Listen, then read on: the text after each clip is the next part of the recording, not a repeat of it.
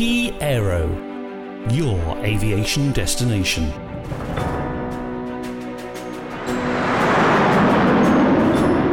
Military aviation. Hello and welcome to episode 6 of the Air Warrior podcast, bringing you all the news and key talking points from military aviation, from deployments and exercises to attrition and procurement. I'm your host Richard Thomas, and this week we're going in depth on UK's Chinook presence in Mali, analysis of the US FY22 budget, and prototype manufacture of the B-21 Raider next generation bomber in the United States. All of that coming up a little later on in the show. The news this week. Following the announcement by French President Emmanuel Macron that Operation Barkhane will be wound up, the UK Ministry of Defence has said there are no immediate implications for the RAF CH-47 Chinook force currently supporting France's counterinsurgency mission to Africa's Sahel region. The Sahel region, which encompasses Burkina Faso, Chad, Mali, Mauritania and Niger, has been home to a violent Islamist insurgency for a number of years, with France first sending troops to Mali under Operation Serval in 2013. The following year, Paris extended its remit, creating Operation Barkhane, and currently has around 5,000 personnel based in the region. The UK MOD subsequently told Key Aero that there were no immediate implications for UK personnel and platforms contributing to Operation Barkhane following the French announcement, and that the UK was monitoring the situation. Turkmenistan has received the first of an undisclosed number of Leonardo C-27J Spartan next-generation tactical transports, following its arrival in country on June the 6th. The aircraft departed Turin Caselle Airport in Italy's Piedmont region for its delivery to the Turkmenistan Air Force. While Leonardo has yet to officially disclose the customer for this aircraft, its arrival in Turkmenistan effectively confirms the end user. Meanwhile, the second C-27JNG, which made its maiden flight on May the 25th this year, was noted as making another test flight at the Italian airport on June the 5th, a day before the delivery of the first aircraft to Turkmenistan. It is presumed that this aircraft will also be delivered to the same customer. As Leonardo remains tight-lipped about this order, the number of aircraft that will be delivered to the Turkmenistan Air Force has yet to be confirmed. And in attrition news, an Afghan Air Force-operated MI-17 heavy-lift tactical transport helicopter crashed during the night of June 8th and 9th in the Jaghatu district of Afghanistan's Maidan Wardak province following a technical malfunction. At least 3 fatalities were reported as a result of this incident, and another member of the personnel on board the helicopter at the time was injured during the crash. The injured man was subsequently transferred to Kabul for further treatment. This attrition case occurred as the helicopter was trying to supply Afghan security forces personnel engaged in conflict. The Taliban have claimed to have shot down the helicopter, as they routinely do when such incidents occur. And that was the news. Let's turn now to Chinooks, budgets and Raiders, and welcome back onto the show Calum Chapman, Modern Military Assistant Editor. Hi Calum. Hello, how are you doing? I'm good, thanks a lot. So first up, I suppose congratulations again in being shortlisted in a couple of categories at the Aerospace Media Awards. Unfortunately, the medals went elsewhere on this occasion. There was some tough competition.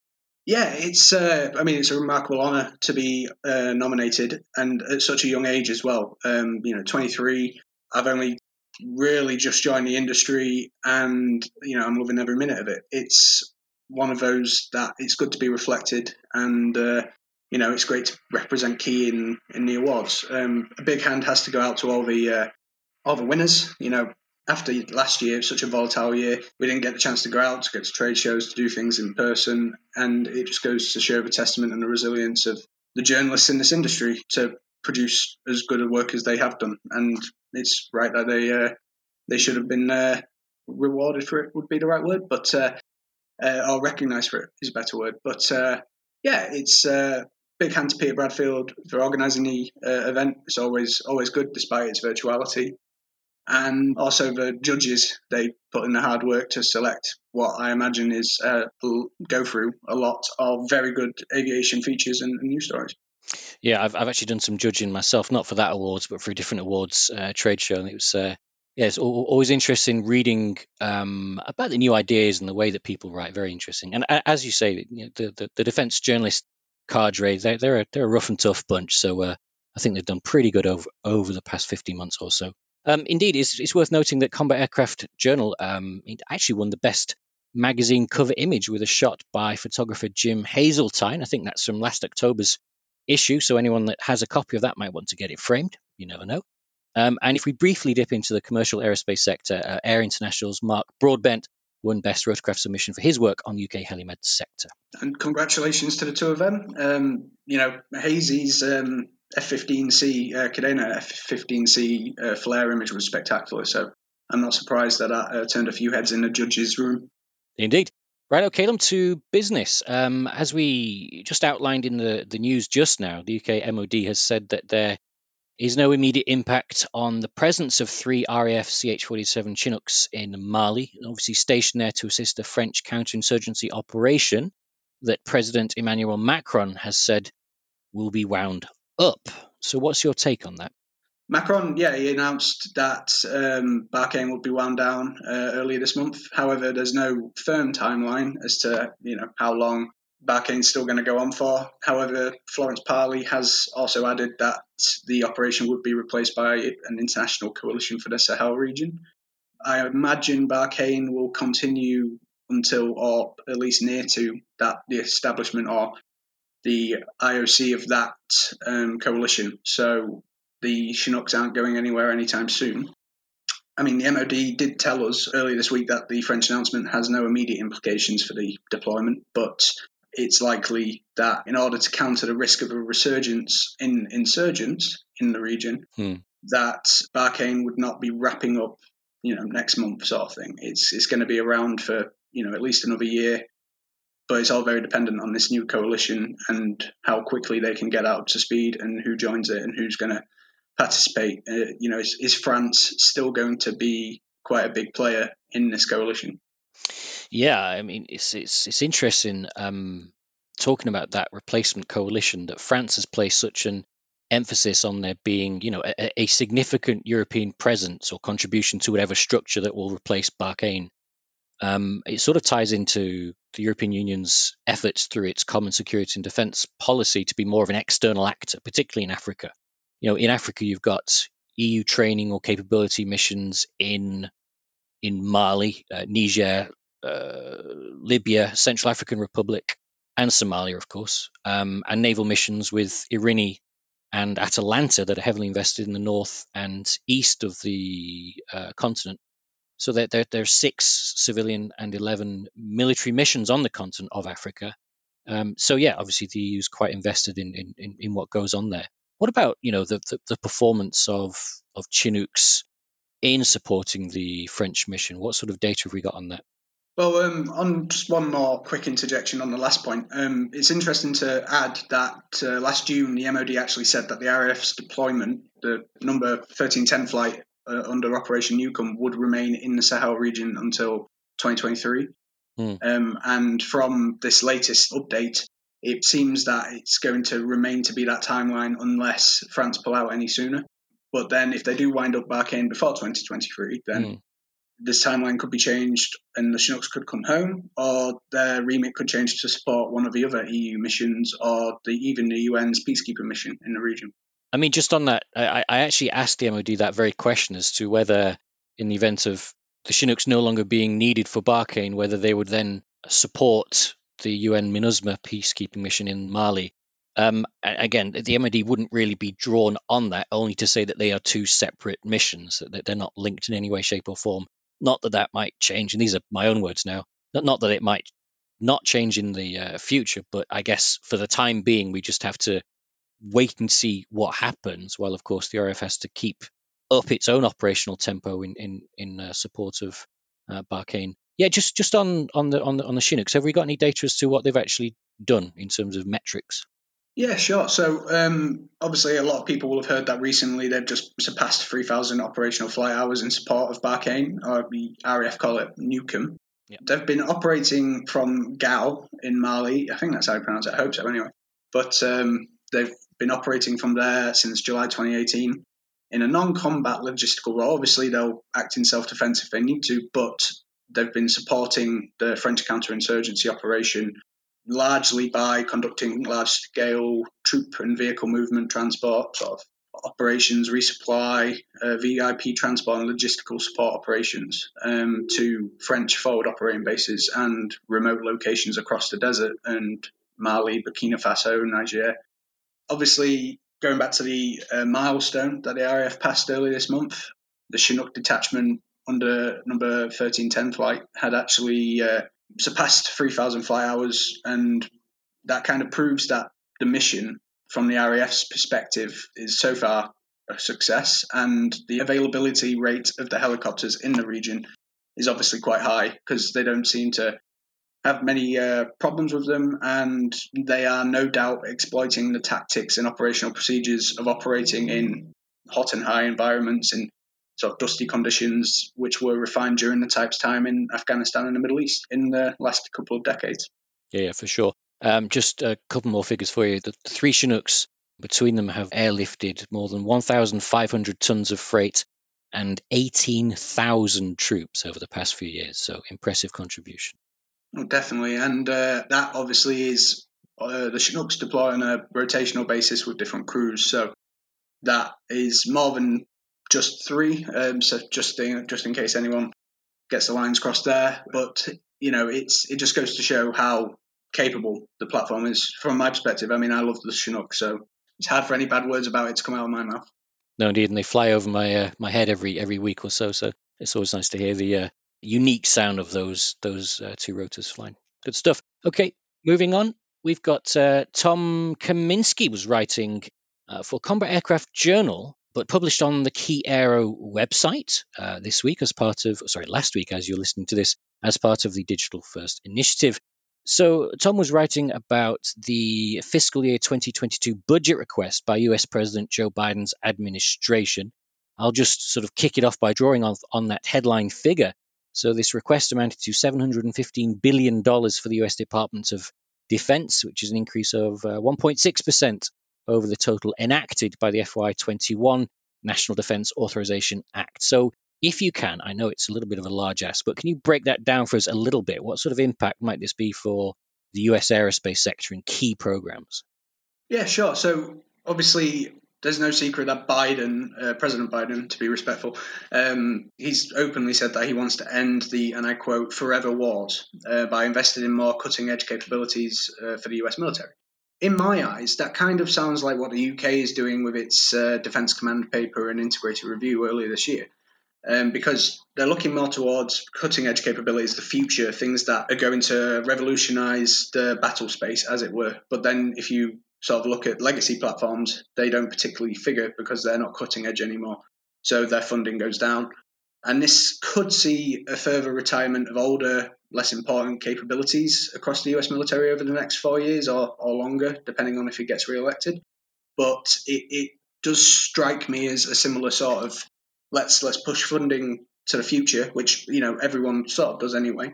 But it'll be interesting if any what are deemed to be outdated capabilities by the US Air Force are sort of divested as a result. Yeah, a lot of forces are trying to figure out how they restructure their fleets and their assets to meet, you know, as you say, the future challenges of tomorrow's battle space. But the zeal that militaries and particularly program planners and things have with regards to these next-gen technologies, hypersonics and things like that, I mean, just speaking as a relative layman, or I suppose a professional, sometimes anyway, that the idea of what is promised tomorrow isn't necessarily going to be what you need, or certainly isn't what is needed for today's battle space. And there are real world conflicts going on today that you need capable platforms for, but also you need strength in depth. You need attritability built in. One of the things that the U.S. Navy, not to go on the maritime domain, but one of the things that the U.S. Navy's keen to do is to create that quantitative strength with use of smaller platforms, with use of unmanned platforms. So how will the US balance what it needs today in the aerospace domain for its own fleet with what it wants to do further down the line with stealth and hypersonics and things like that?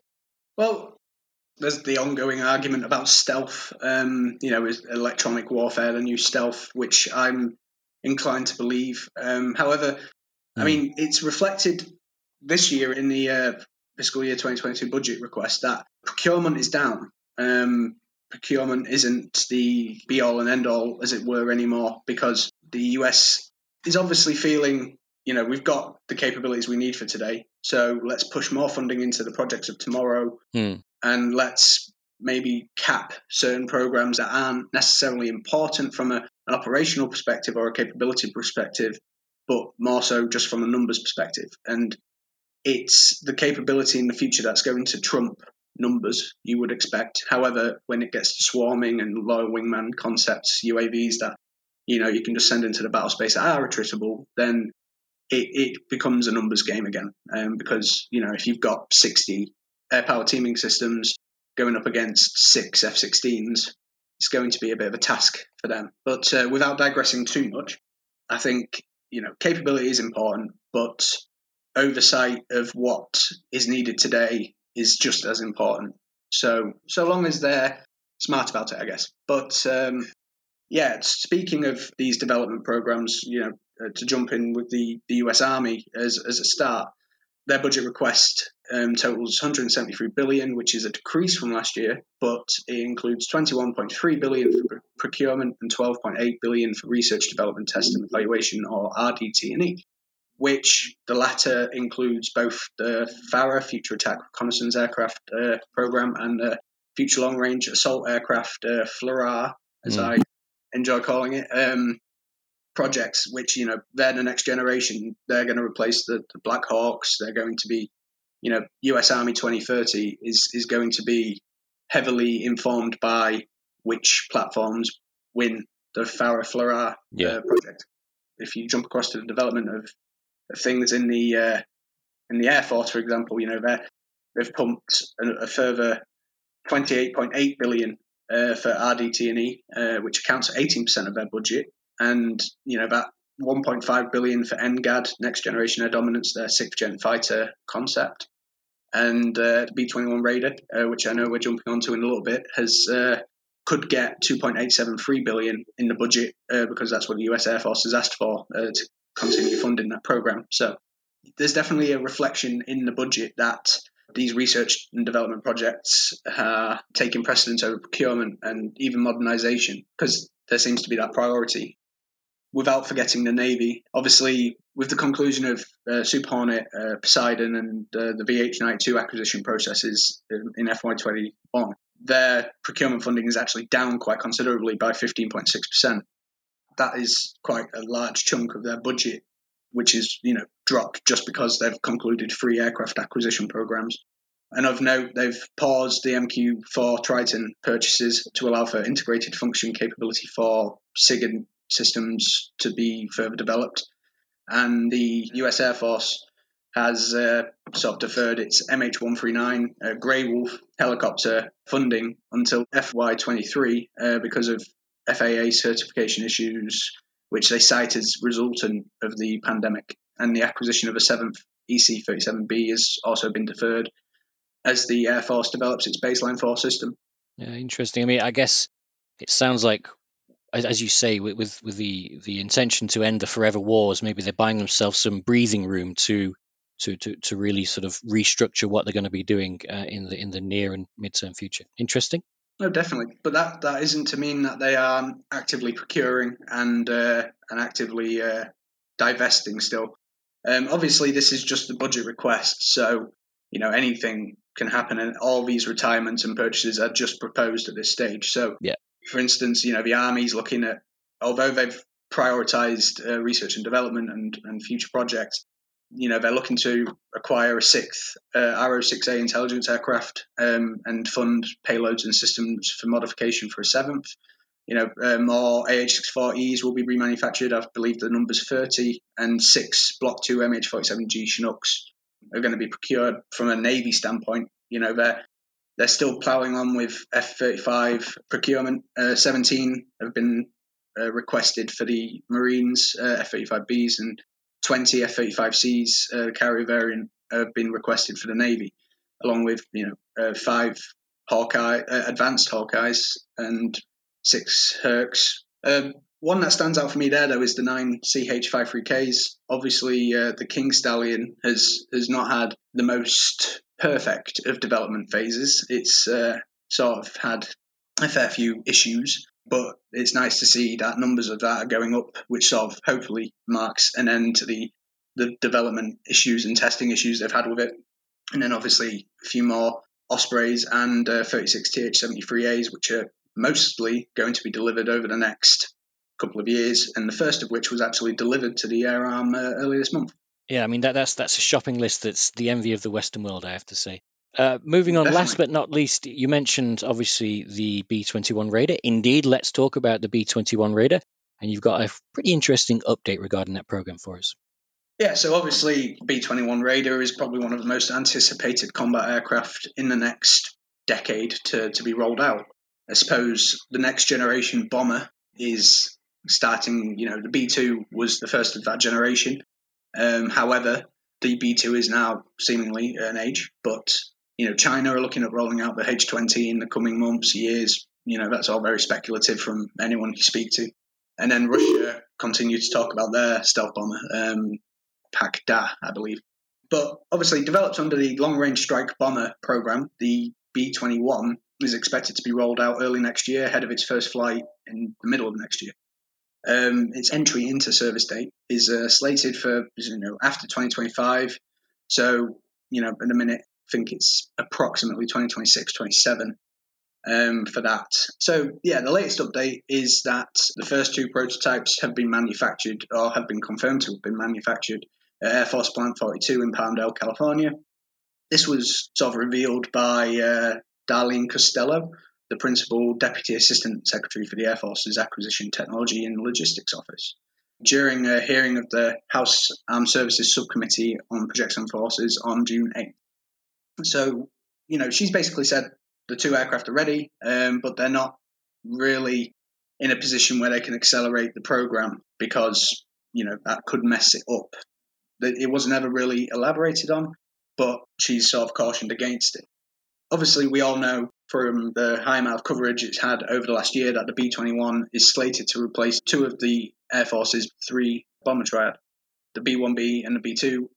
This year, 17 B-1Bs are penned for divesting or penned for retirement. The first one was actually divested on February 17th after it arrived at Davis-Monthan in Arizona. But it was also confirmed that the B-2 and 45 remaining B-1Bs will remain operational until a sufficient number of B-21s are in service. And when that happens, obviously, those two bombers, you know, fall into the annals of US Air Force history, and the Raider fleet would then be augmented by the veteran B-52H bombers, which, you know, they're set to stay in service until 2050. So, I mean, that's a feat in itself. But, yeah, so going on the current plans for the B-21, the US Air Force is sort of seeking to operate a future fleet of 225 bombers, which would include the 76 B-52s, and that means that 149 B-21s are actually required to, you know, fill the void, as it were. But there hasn't been, I suppose, any official announcement on how many Raiders are going to be procured under a program of record. But the US Air Force has only really said over recent years that at least 100 would be required or produced. Recently, though, however, on I believe it was in the same hearing, but Frank Kendall, Biden's pick as the next Secretary of the Air Force, basically said that 145 B-21s would be the minimum order required by the Air Force. So it kind of backs the figures up. That's the route the US Air Force is going to take. The first B-21 prototype, just to top it off, is undergoing an extensive ground test campaign, and that's going to take it through to its rollout date, and, you know, then it's ready for its flight test campaign at Edwards. The second example that's been produced is reportedly going to remain as a ground test vehicle, so that, you know, even when the first one's flying around and sort of expanding its flight envelope and going through those developmental tests, that one will stay on the ground and might be used for things like stress testing and stuff like that. But as I said, Edwards is going to be the place where testing or initial testing will take place. So all the enthusiasts around there, don't forget to send us your pictures when that happens. And then also announced recently is the fact that Ellsworth Air Force Base, which is currently home to the Lancers, in South Dakota will be the first operational base for the Raider. And then Whiteman Air Force Base in Missouri, which is home of the stealth bomber, and Dyess Air Force Base in Texas, another Lancer base, will follow suit after Ellsworth. So yeah, the B-21, very exciting prospect. I think there's the debate, as there always is with military, big military programs, especially, you know, F-35 is a contender in that one, but does funding, you know, all the money that goes into producing, developing these kind of platforms, it will always be debated. But I'm looking forward to seeing how this develops. It's a shame to see the B-2 and the B-1B go, but it will be, yeah, a nice sight to behold. And, you know, 147 is a lot more than the 22 that they ended up making of the B-2. And it'll be interesting if they, I'm 100% sure there won't be any export potential for the B-21, but I'd like to be surprised. Interesting indeed. Thank you very much, Calum. That was a really good in-depth insight into the B-21 Raider program. We'll have to leave it there for now. Calum Chapman, thank you very much. No problem. Have a good one. For our listeners, if you'd like to learn more about the topics discussed in the podcast, visit the Key Aero and Air International websites. But for now, until next week, thanks for tuning in. This has been a podcast from Key Aero, your aviation destination. Remember, visit www.key.aero for more of the same. Thanks for stopping by, and we hope to catch up with you again soon.